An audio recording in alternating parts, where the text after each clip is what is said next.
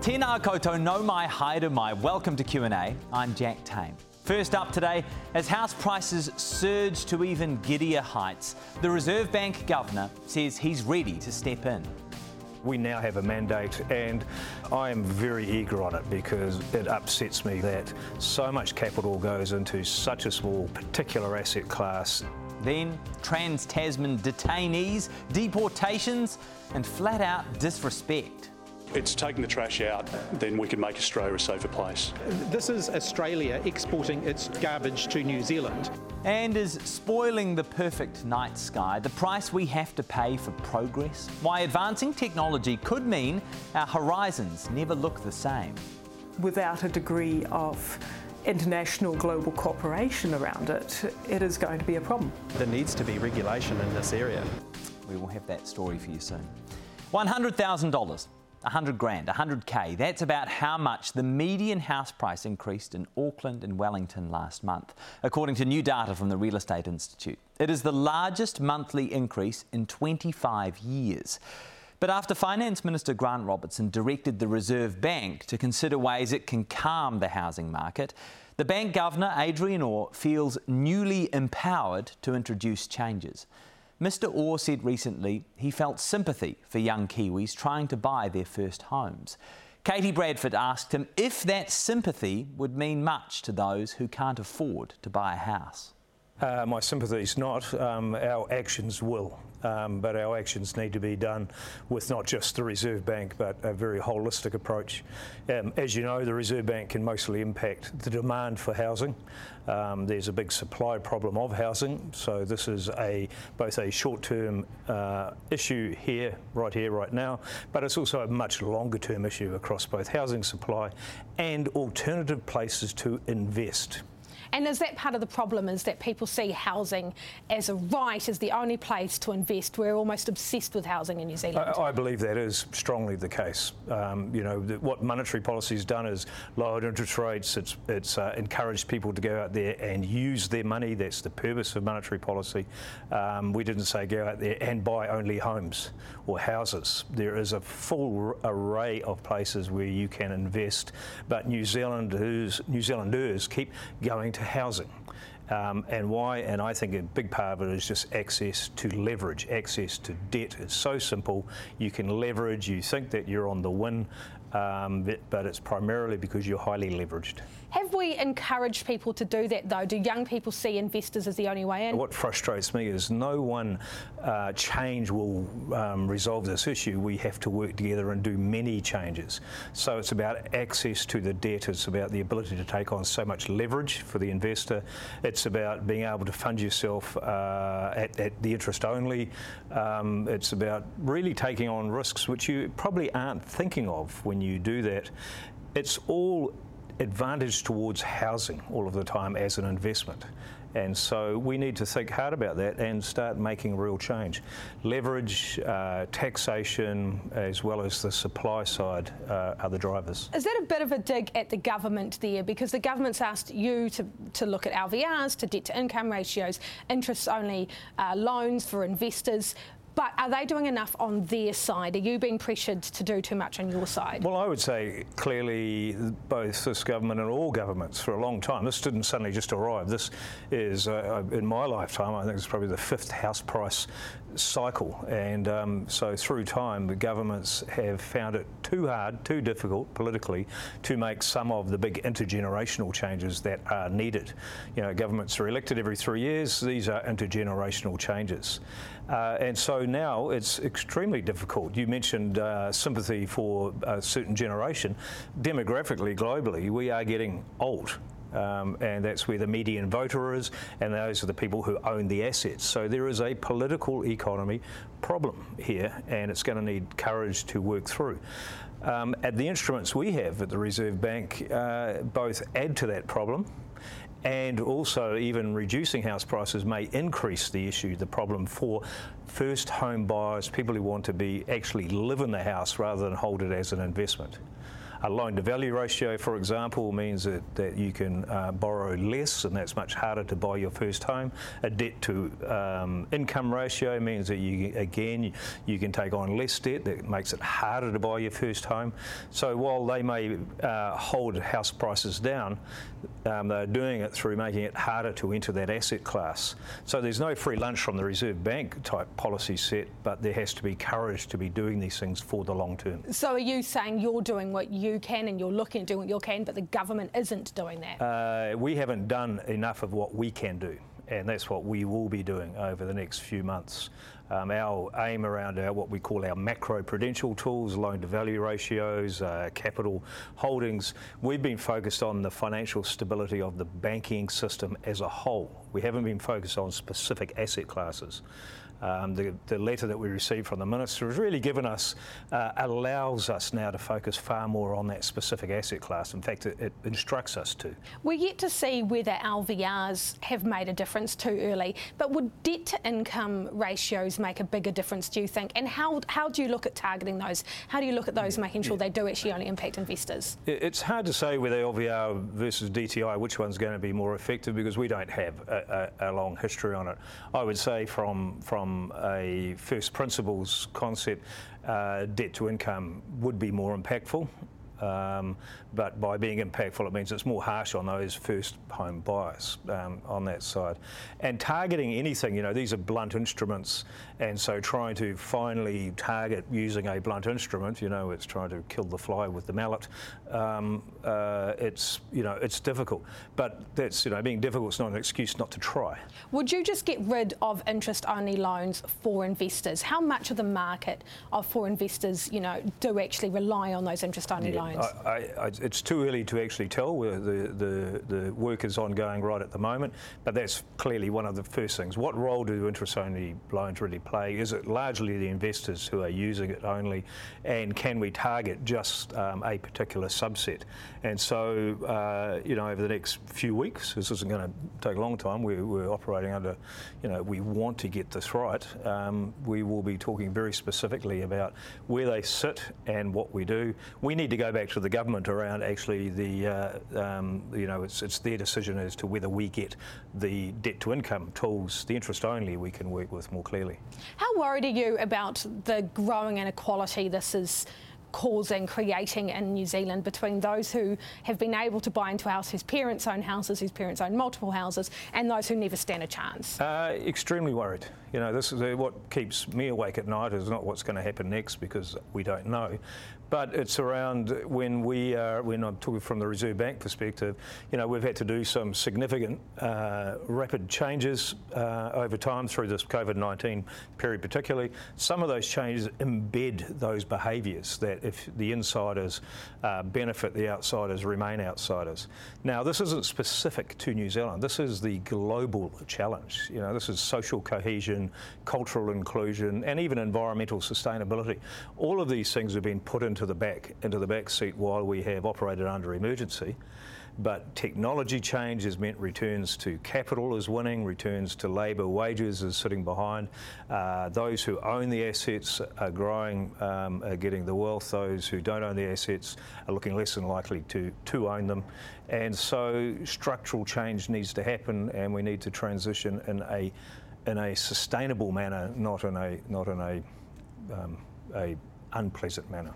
By getting rid of the LVRs last year and using the tools you have to lower interest rates, how much responsibility do you take for that inequality?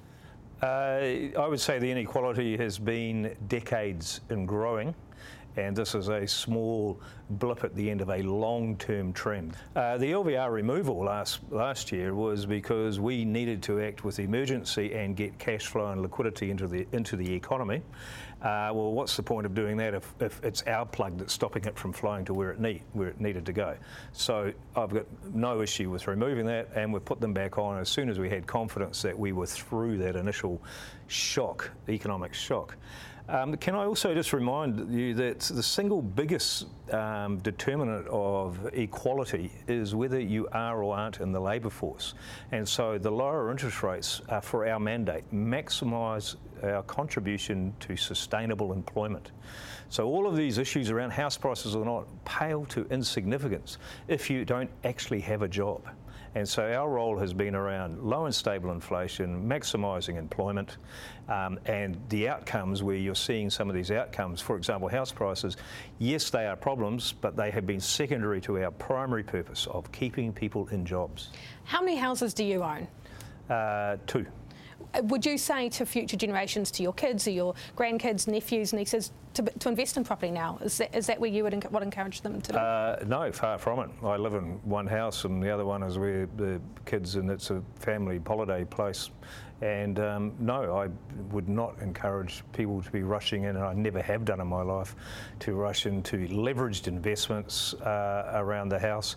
Uh, having a place that you can call home doesn't mean you have to own it. I would say there are big issues in New Zealand around the rental market, the structures around the rental market. Um, I lived in France for a few years. I ticked a box, or we, we ticked the box for the uh, unfurnished home. We had to bring our own taps, our own faucets. When you were a tenant in Europe, you are there for as long as you like um, type structures. So owning and having somewhere to live are very different concepts, and we confuse it all of the time. How worried are you about the amount of debt people are getting into? There are specific pockets of householders or, or, or people in New Zealand who are over leveraged, and you just have to think for a moment. You have to think about what if interest rates increased? What if I was out of employment for a while? What if my investment property didn't have someone living in it because they couldn't afford the rent that was needed to justify the price you paid? People aren't thinking clearly about that all the time. They think about here and now, and with this expectation that capital gains will always go north, they don't. A lot of people who already own a home or have owned a home for a long time are in very good equity positions but you know there was always the pocket. It was similar for the dairy industry, very high debts, but allocated to a small proportion of the total farmers. Do you have confidence that things are going to continue on the track they are? We're going to keep seeing things better than expected. Uh, confidence subject to us being able to uh, maintain a very stimulatory monetary policy. So, you know, while we're talking about um, house prices rising, meanwhile we're retaining a very stimulatory lower interest rates, um, and we're doing that because the economy still needs a tailwind to pushing it along. A lot of what's pulled us out of our most recent economic dark space have been one offs massive fiscal stimulus, uh, the monetary policy easing. Uh, we've seen uh, the bounce back in consumer spending. We haven't seen business investment. And my confidence will come when the business investment confidence is there and we're seeing really long term plans being put into action again. So people should look at investing in businesses rather than houses? Uh, I always think you should be looking, spreading your investments. Um, and New Zealand now, and only, only very recently now, has very simple, low cost effective ways of getting access to, to a global portfolio of investments. So think hard. If, you, if your wage only comes from one job, then you're not diversified. If your wealth only comes from one asset, you're not diversified. Um, so think hard around how do I spread um, these eggs um, more widely. That was Adrian Orr with Katie Bradford. Coming up, our panellists unpack the National Party's review of last year's election. But next, more tension in the relationship between the Australian and New Zealand governments. This is a deplorable move by the Australian government uh, that we completely disagree with. However, however having said that, um, they are entitled to do it.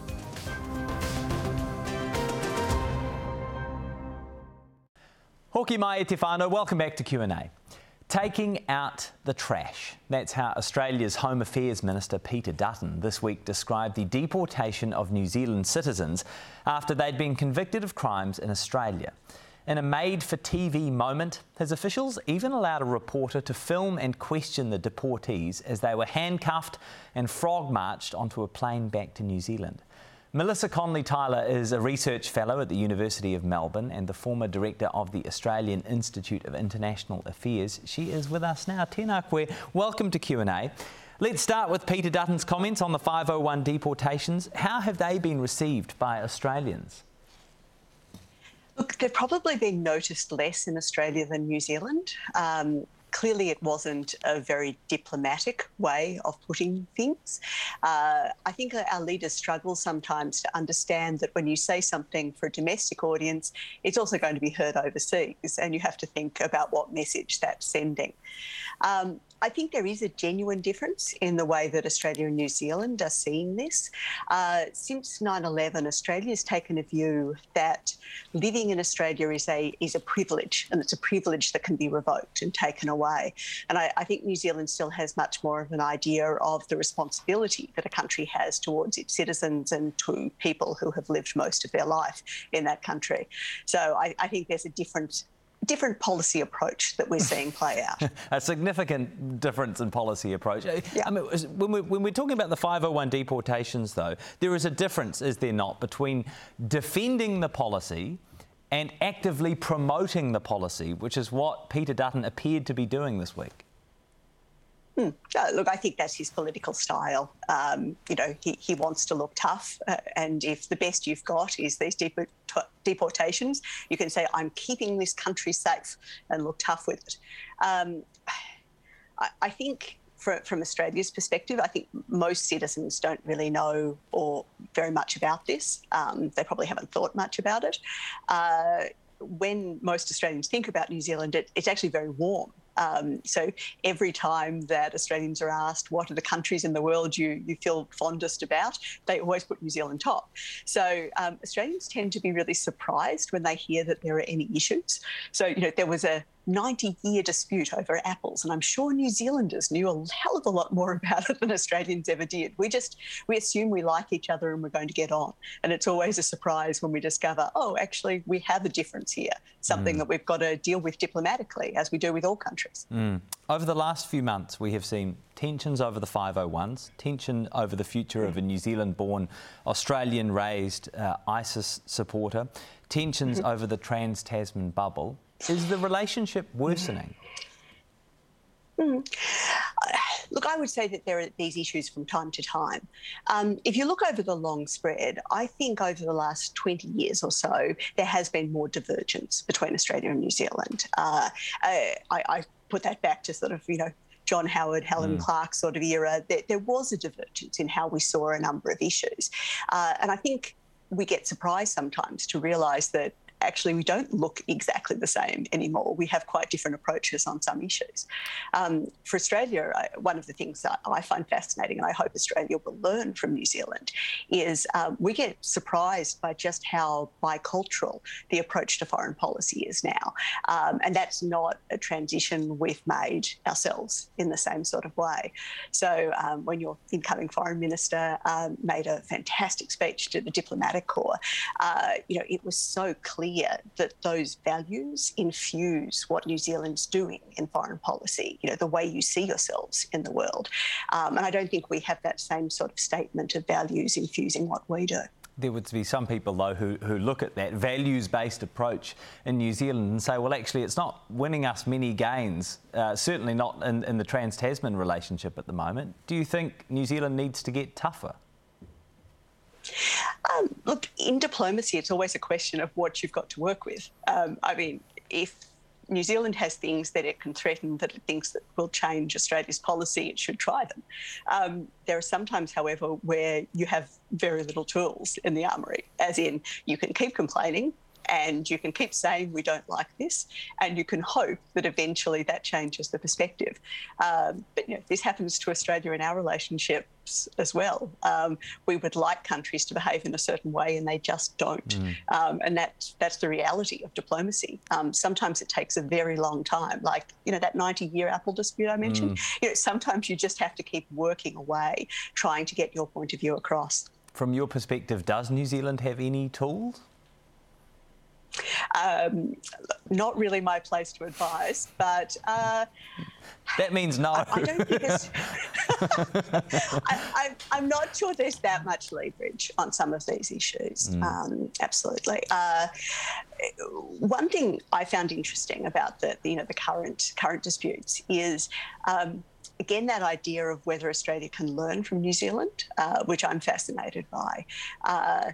I, I think that's one where Australians just don't want to hear. So, mm. um, something like, for example, the Trade Minister um, correctly saying, look at how we're going in our relationship with China, that did not go down well because Australia did not want to think about how its relationship could be different or whether it might have mishandled it. So, um, yeah, I, I, suggest probably keeping focused on the fairness mm. issues around some of these. Um, would Australia like to be treated the same way? That New Zealand's being treated, and can you keep making that fairness argument? And perspective is important, isn't it? H- how much more does China and do Asian countries uh, feature in Australian foreign policy compared to New Zealand? Uh, I think in both countries, huge. Um, so obviously, we we both have you know trade issues, we both have security issues, mm. and I think one thing Australia needs to learn actually is that it's not alone in having to face these issues. Um, that's why I think learning from others is so useful. You know, South Korea has the same issues, Singapore has the same issues, so many countries have the same issues. And learning from how they're balancing the need to push back to China on security issues, but also engage economically, that gives us more ideas of how we can manage ourselves. Um, so that's one of the reasons I think we can learn from New Zealand. All right. Thank you so much for your time and expertise. We really appreciate it. Melissa Conley Tyler. Thank Send us your thoughts. We're on Twitter at NZQA. You can email us, Q&A at tvnz.co.nz. Our panel is here next. And then later, as Rocket Lab prepares to launch cluster satellites, more than 100 different companies have similar plans. But will it change our view forever?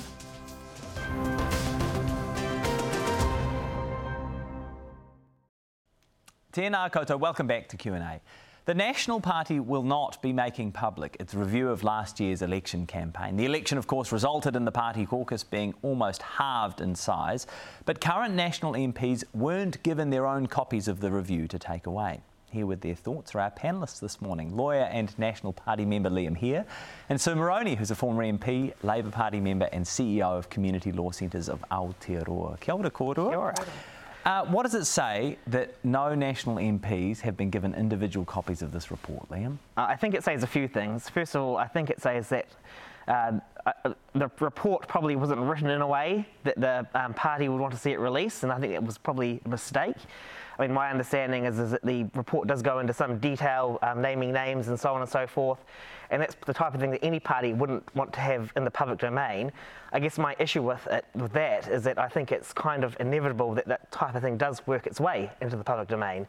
Um, I remember uh, after the 2014 election, Labour did an internal review, and that was in fact leaked to the media before it even hit Andrew Little's hands. Um, so I just think it's a bit naive to think that you would be able to keep it secret, and if you are going to do a review like that, you need to write it in a way that you are happy for it to get into the public. I mean, and party members will have some access to some of the detail, though. Yeah, in a really controlled way, which is which is kind of frustrating, right? Like if you wanted me, mm. like if the National Party wants to pay me fifty thousand dollars to give them a report on why they lost the election, I'll do it right now, right?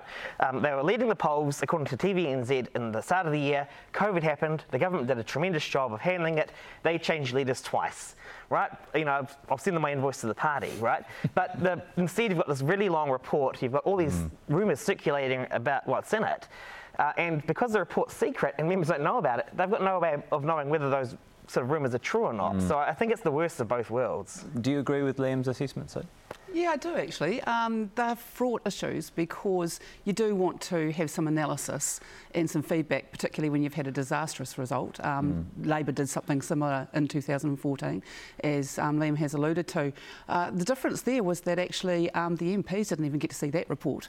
So, you know, you'd have to ask the question and about how, what is the how, value. How did you feel about that at the time? I mean, it seems crazy. Well, it's a question about what is the value of doing a review if some of the main actors and the main players actually don't know what the outcomes are. Mm. So I think it is complicated for political parties. It's much more complicated than probably any other organisation reviewing mm. its performance because of the, I guess, the public interest um, in the detail of that. So it, it is quite a tricky thing to navigate. Of course, the, the result last year were, was devastating for, for National, for want of a better word. I think some about some of those electorates that the party lost, the likes of Rangitata, for example.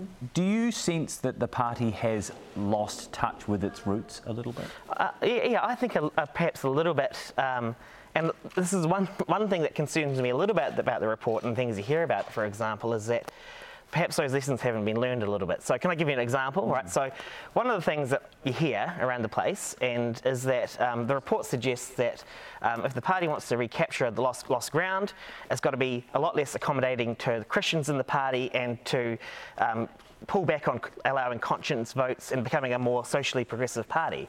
Um, but if you go and talk to the hundreds of thousands of votes that the party lost in, for the provincial South Island, mm. I mean, the idea that um, you know, the party lost those votes because it wasn't woke enough is actually pretty risible.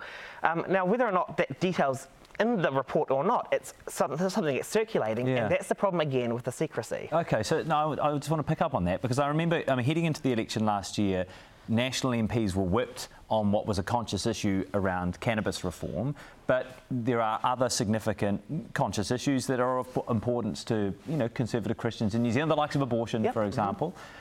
So, could the report be suggesting that? Um, that, that, national MPs would all have to take a certain position well, that's, on something like abortion? Well, I mean, it, it, could suggest that. Yeah. From what I've heard, it goes along that way. I mean, the bottom line is this, right? The National Party is not like Labour. It doesn't have a coherent ideology. It's town liberals, the moneyed interests, and provincial voters who tend to be more conservative when the party um, is uh, working really well, um, those, uh, there's a live and let live attitude within the party. When the party is not working well, one of those two sort of elements is trying to dominate the other. When you have a suspicion that one is trying to dominate the other, that's when the party is never going to stop talking about itself. And uh, I'm sure Sue would agree that when the party is always talking about itself, it's not talking about things New Zealanders care about. Mm.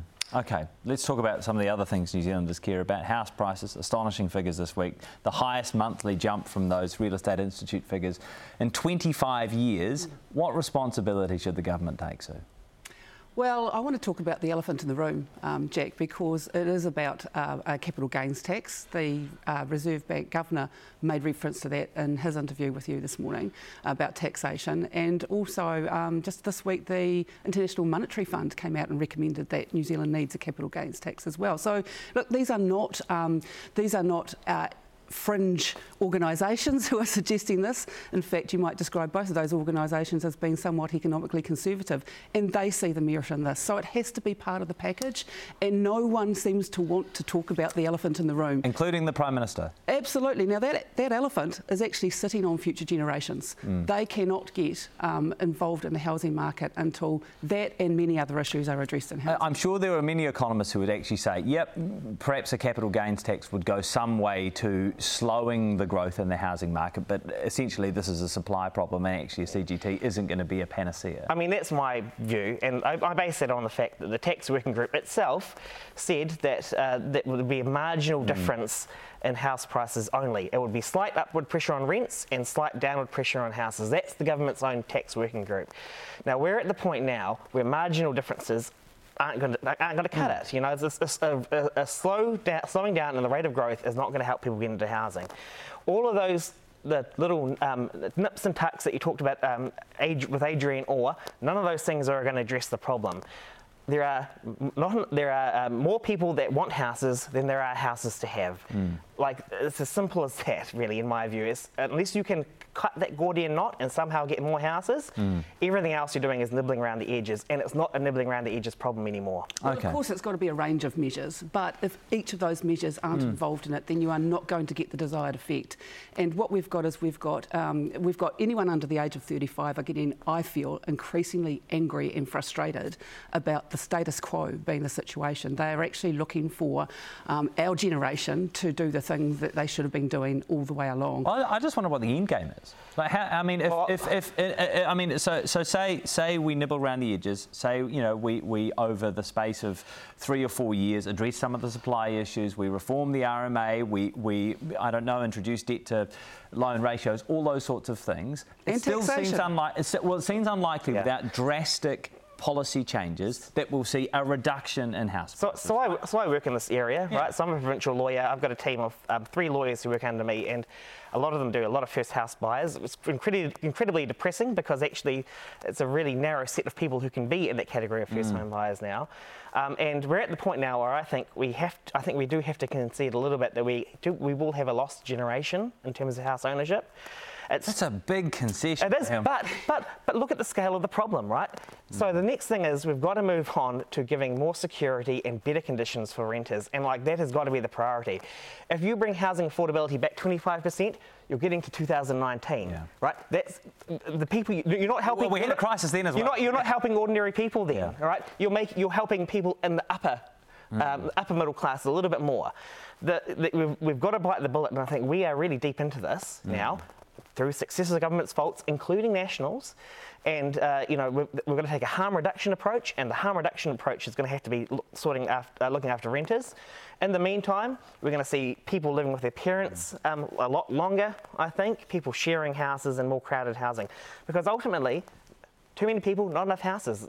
That's the only outcome. Mm. Not prepared to concede a lost generation. Uh, I, I think that's the wrong thing to do. It's the wrong approach to take. And we also need to, as the Reserve Bank Governor was talking about, make sure that there's not a disincentive for people to be investing into business. Yeah. Because at the moment But it's there all a question of leverage, isn't it? I mean, if you've got if you've got the equity in your property going up by however much, you can Yeah. you can borrow against that, and the bank's much more likely to take Yeah, on that absolutely. kind of. I mean, all bank lending in New Zealand, for the most part, is based on land. Like, it, there's an asset behind it at some point. But that can be fixed. yeah. But, but the Governor General pointed out we've got to separate the idea of housing as consumption from housing as ownership.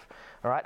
I think that the first priority has got to be we've got to make sure that people have access mm. to secure places to rent that are mm. healthy and affordable. That's where I think the most of the focus has got to be. So that's really interesting. Sue, though, from your experience, do you think Labour, with a majority government at the moment, has the political will to do something drastic in this space? Well, I don't think that they've got a choice really because I think there is growing um, resentment and anger around the issue. And I do think that the public mood is, is changing as well. We've got a number of organisations now coming out um, that are much more conservative than a, than a social democratic uh, government should be, actually asking them to take that particular measure. So at some point they've actually got to look at that really seriously, understand that the world has changed since certain commitments were made, understand that the public mood is changing on this, and actually do the, the thing that they know will work because it has been Labour policy in the past. I mean, they might extend the bright line to 10 years Yeah. or something like that. Find something. Well, they ruled, they ruled that out in the, ca- in, Yeah, the, yeah. in the campaign. And Jacinda Ardern said no capital gains tax while I'm Prime Minister. Right? But, yeah. but as, as the tax working group said, Yeah, yeah, we yeah. get the point. Um, uh, I want to talk about the trans-Tasman relationship a little bit. Do you think New Zealand's naive? I think New Zealand's the, the little brother. I mean, look, I've got three kids, okay? And um, the first kid loves all his brothers, but he doesn't think about them in the same way. He's got cool things, he goes to school, he's got cooler things to do. It's just when you're the smaller party, the, the junior partner, and it's, it's horrible and cringing to think about it like that. We're always not going to be front of mind for Australians, and we just have to accept that, I think, you know? I think we've got to take every opportunity, and I don't think every opportunity has been taken around the issue of the deportation. Um, Australia was actually in front of the UN in January this year on its human rights record. There was no commentary from the New Zealand government um, around the human rights issue on this deportation issue, and there should have been. That's Yeah. interesting. So you think we can we can be tougher? Well, there are other avenues. Um, Again, they're not going to be the magic bullet that's going to fix it. Australia's not going to suddenly go, oh gosh, you know, the UN's told us we better sort this, so we're going to. It's actually about having a bit of dignity. It is. Right. It is. Yeah. Yeah, and, and you've got to put that international pressure Yeah. on. I think um, the interview uh, beforehand actually said that Australians don't particularly like being embarrassed on the international stage. Mm. They think they can talk to their domestic audience, but then when it goes beyond that, then that starts to cause them to think a little differently about it. I've actually done some work on this issue on the deportees Mm. um, and, and gone to Australia and talked with New Zealanders over there. Many of them don't even know that Mm. this human rights abuse is happening all the time. For people who um, have have actually with low level crime, and some people who haven't been convicted of anything at all, Oh, Yeah. being deported back to New Zealand when they don't have a connection to this country. The dignity thing is important, I think. Uh, you know, I mean, ultimately, Australia do have the right to choose who lives in their country and who doesn't, and you know, where and where people who aren't their citizens, uh, when, what terms they can stay there. The first and last duty of the New Zealand government, of course, has to always be to stick up for New Zealand citizens. You know, and to not say anything. And no matter who they are and what they've done, they're still New Zealanders, and that is the absolute duty of New Zealand government of all colours to do that. Yeah, one wonders if uh, Peter Dutton is a student of history because he might get an alarming surprise when he finds out how his country was colonised. All right, thank you so much, guys. Really appreciate it. Liam Hehir and Sue Moroney. Up next, a report into the government's progress on mental health reform describes frustration from those on the front lines. And then better internet means much busier skies. We can all look up and see the night sky, and to have that be changed by industrial activity without any conversation, like that seems a tragedy.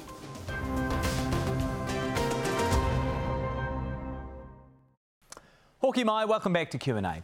Two years since the inquiry into mental health and addiction, people on the front lines say they're frustrated at the pace of change. 40 recommendations were made in the inquiry. A report into its progress by the interim Mental Health and Wellbeing Commission has just been released. And Health Minister Andrew Little is with us this morning. Tēnā koe, good morning. Good morning. So they delivered the report to you in December. Mm-hmm. It was released publicly on the Friday afternoon of the tsunami alert. I just wondered whose decision was it to release that report then? Uh, we had planned the release uh, for that time. We obviously we didn't plan for a tsunami. It went out that morning. I know people have tried to make something about that. Um, this is from the same people who were claiming that it should have, you know, it, uh, complaining about the delay in the release. We got it out as quickly as we could after Cabinet had a chance to be briefed on it, um, and we got it out, so it's there. Okay, we'll go into some of the detail. Um, the, the Mental Health Foundation says the report is a miserable report card. What is your assessment? Uh, well, I don't agree with them. A Mental Health Foundation's got a very important role to play as an advocate in the sector.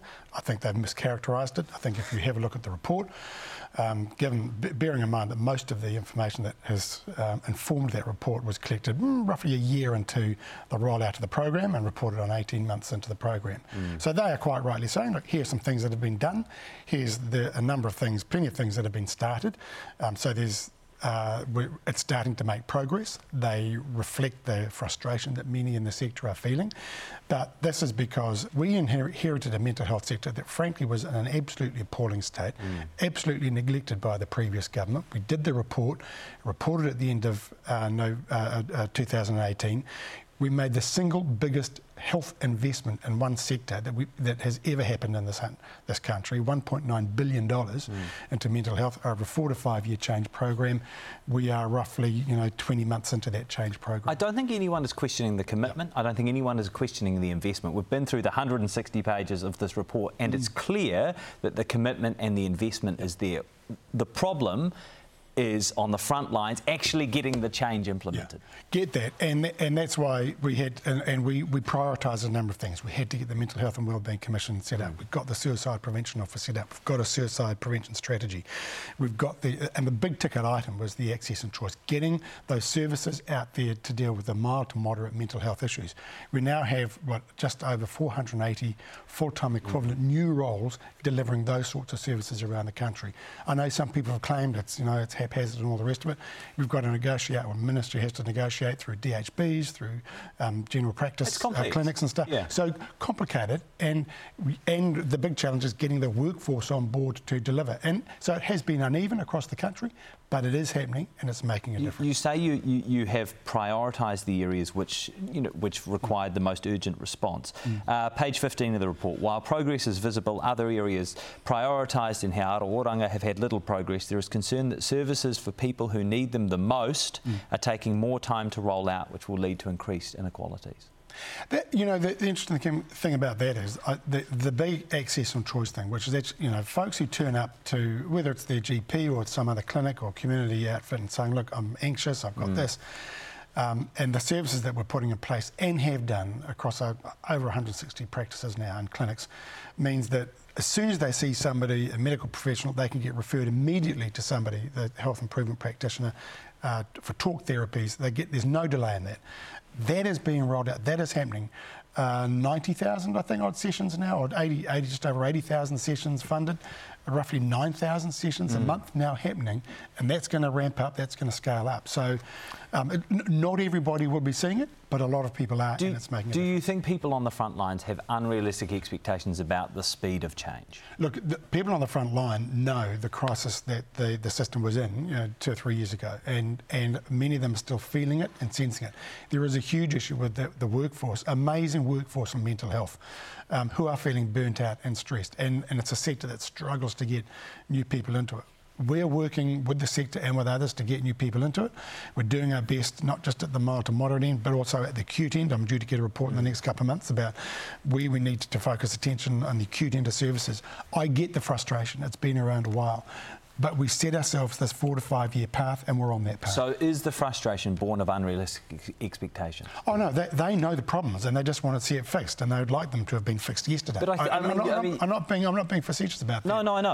Uh, th- their frustration is real, that we have a we have a limited capacity to make change and to get new workforce on board, and we're doing the best we can with what we've got. Have you sufficiently engaged with priority groups? Um, look, I, I've, I get the reports from the ministry. I'm satisfied that we are. You know, one of the big areas is um, stepping up in terms of Kaupapa Māori and Pasifika services. Um, they've had to engage with that. So we've got existing Kaupapa Māori services, what they call the Tuakana sort of stream of work. We've got the new Kaupapa Māori services, the Teina stream of work. They had a uh, ministry had a wānanga this month with 11 new providers to look at the services they can provide. One of the things I've been talking to the ministry about is to get away from the competitive model of tendering work, but actually work collaboratively. They're doing that. Um, it is taking time to get those sorts of things in place, but we, we need to do it.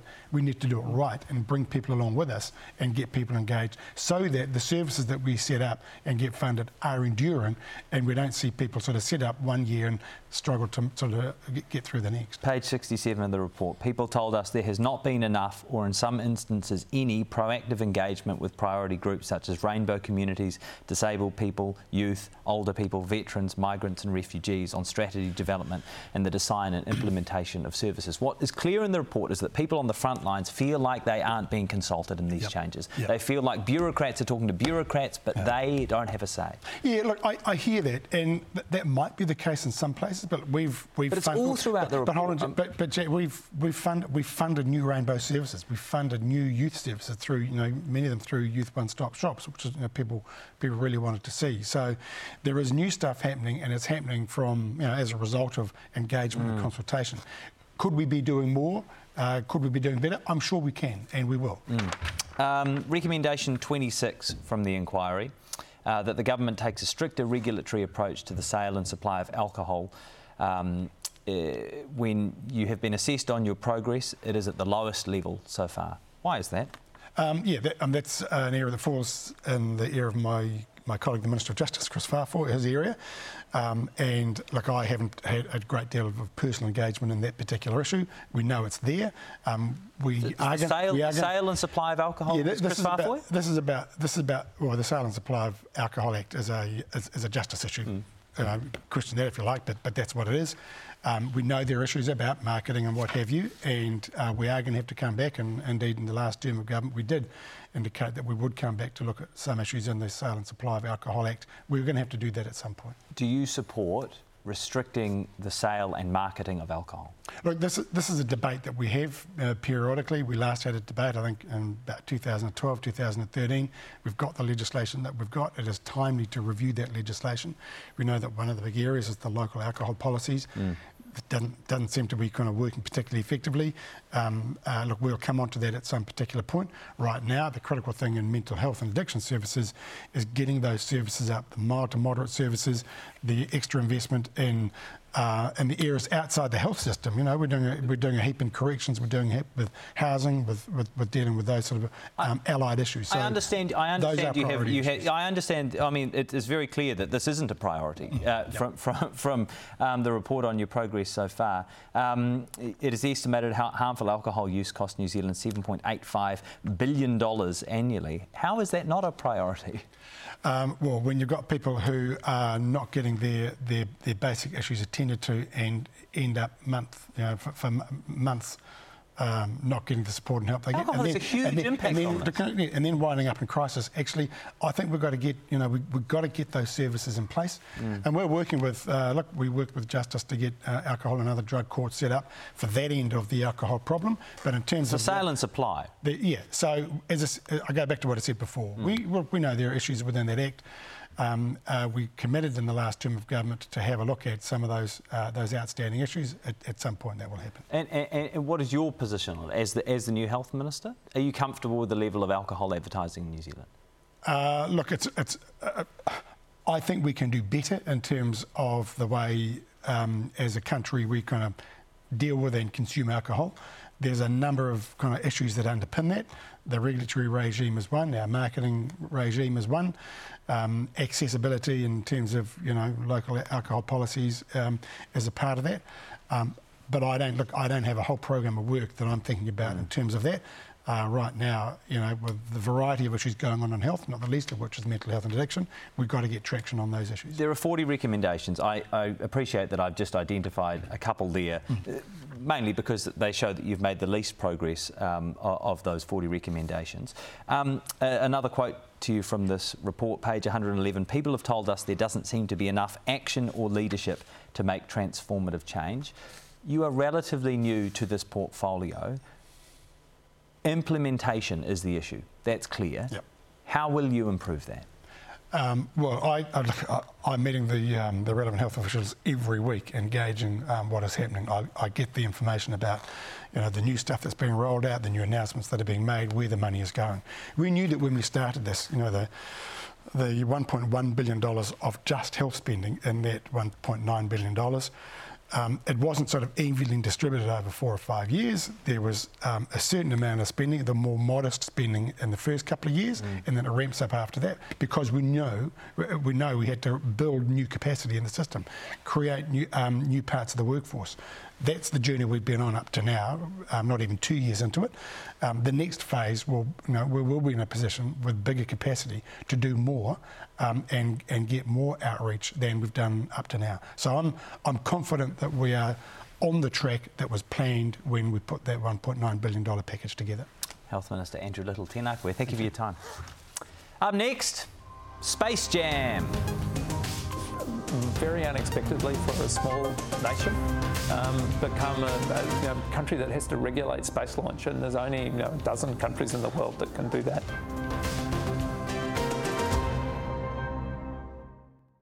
Ah, Tamaria, welcome back to Q&A.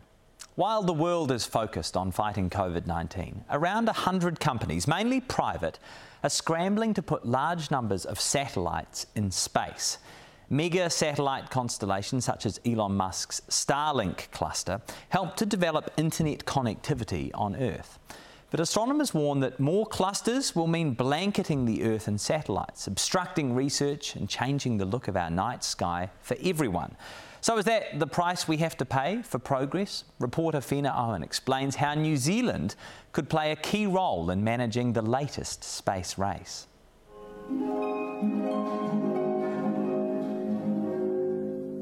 We can all look up and see the night sky. And to have that be changed by industrial activity without any conversation, like that seems a tragedy.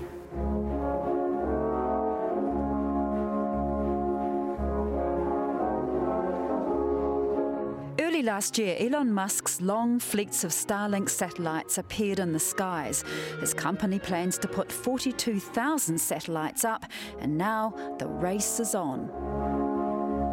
This is something that's becoming a global issue where multiple companies around the world are engaging in the creation of low Earth orbit constellations or mega constellations as they're known. So that pollution is going to start to become more and more noticeable as tens of thousands of these launch. As this simulation shows, thousands of low orbit satellites will be visible to the naked eye, but the trails they leave put astronomy's task of answering the big questions under threat.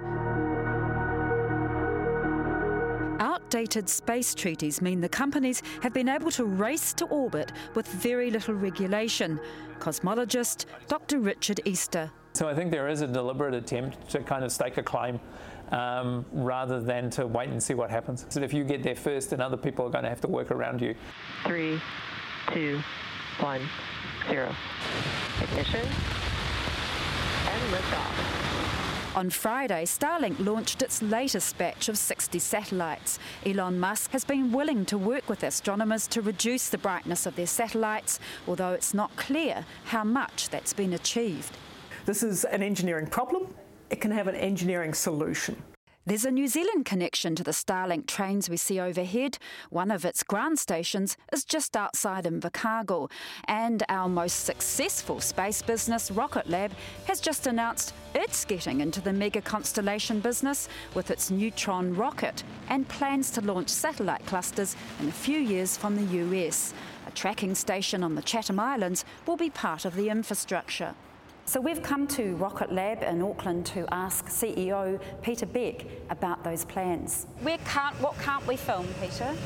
Uh, well, you can film uh, the majority of the of the launch vehicle, but yeah. uh, there are some some pieces of intellectual property that we prefer we right. don't show to them. So you were aware there's a lot of discussion about um, low Earth orbit being kind of a wild frontier, the wild oh, west, we're, we're part of that discussion. No, no, we're, we're part of that discussion. In fact, I went to the UN in Geneva to talk about this. Um, you know, we, have been very, uh, you know, very open with, with our view that um, there needs to be regulation in this area. But, but maybe that's not going to be good for your plans around Neutron if it's uh, over-regulated. Not, not at all. I mean, because uh, ultimately it's all about doing it sustainably. Um, and you know, there's no doubt that we need these services in space down on Earth. I mean, uh, we, we all use uh, space infrastructure every day. Um, we all expect to get on our phone and pull up Google and be able to get directed to where we want to go, or call up Uber Eats and the guy arrives at your house. Everyone expects these kinds of things. So there's no doubt that we have to build infrastructure in space. We're asking those that have moved to high ground or inland to remain where you are. Peter Beck offers the example it was a satellite that warned us last week of a possible tsunami. So, what trade do you want to make? So, we so, so do we no, no more satellites, so you don't have any of that warning system anymore? We should never be in this kind of false dichotomy where we're saying you can have something, but we're going to take something away from you. Michele Bannister is herself a star of the astronomy world with an asteroid named after her. She's hopeful astronomers and the space industry can work together. So is Peter Beck, who points out most of the constellations Rocket Lab will launch will not be at low orbit. The companies also develop technology which means their rockets do not shed debris. We seem to be nearing the threshold for the feared Kessler syndrome as the number of satellites and debris increases, so does the chance of chain reaction collisions. The question is how bad are we going to let that get? And without a degree of international global cooperation around it, it is going to be a problem. New Zealand's space economy is now worth $1.6 billion. We now have a space agency. In a statement, its director told Q&A, we agree that mega constellations and the growing number of space objects are an issue which requires global coordination to solve. New Zealand can only regulate objects launched from our territory. Like Dr. Bannister, Emeritus Professor John Hearnshaw has been part of an international team trying to update a UN space treaty on satellites. We are asking all member states of the UN to look at the report and say whether they support it. We hope New Zealand will do that pressure for more action is mounting here with dark sky tourism growing fast and more focus on the cosmos with the formalising of Matariki. The New Zealand government certainly has obligations, um, you know, to, to Maori and to, to um, you know, preserve the, the things that Maori in particular value. We've very unexpectedly for a small nation um, become a, a you know, country that has to regulate space launch, and there's only you know, a dozen countries in the world that can do that. And so we have a particular role to play here, and I think you know, people do talk about this as an issue of you know kaitiakitanga, you know our ability to act as a guardian of the natural world. The night sky, like this is a taonga. This is a treasure that we have. That is something that is the the common heritage of everyone. As a whole species, really, we, we need to have you know, a much bigger discussion about how we utilise space in a way that benefits everybody. Meanwhile, those in remote areas of the world are getting connected to the rest of us as Starlink rolls out its internet. And Peter Beck tells us he'd love to bring the constellation launching rocket Neutron to New Zealand and eventually put people on it. Watch this space. That was reporter Fina Owen. Now, before we leave you this morning, we want to let you know about a series of special programs we will be producing this year on Q&A. As COVID-19 forces the world to pause, we want to take the opportunity to consider the issues that will define New Zealand's future. So, next week, we're going to do the first of our one hour specials. The kaupapa, immigration. What is important to you for New Zealand's immigration policy in the future? For now, though, kua That is Q&A for this week. Thanks for watching and ngā mihi kia koutou i ngā karere. Thank you for your contributions. Thank you to the Q&A team. Marae is up next. Hey Te Wiki. We will see you for that special next Sunday morning at 9 o'clock. Q&A is made with the support of New Zealand On Air.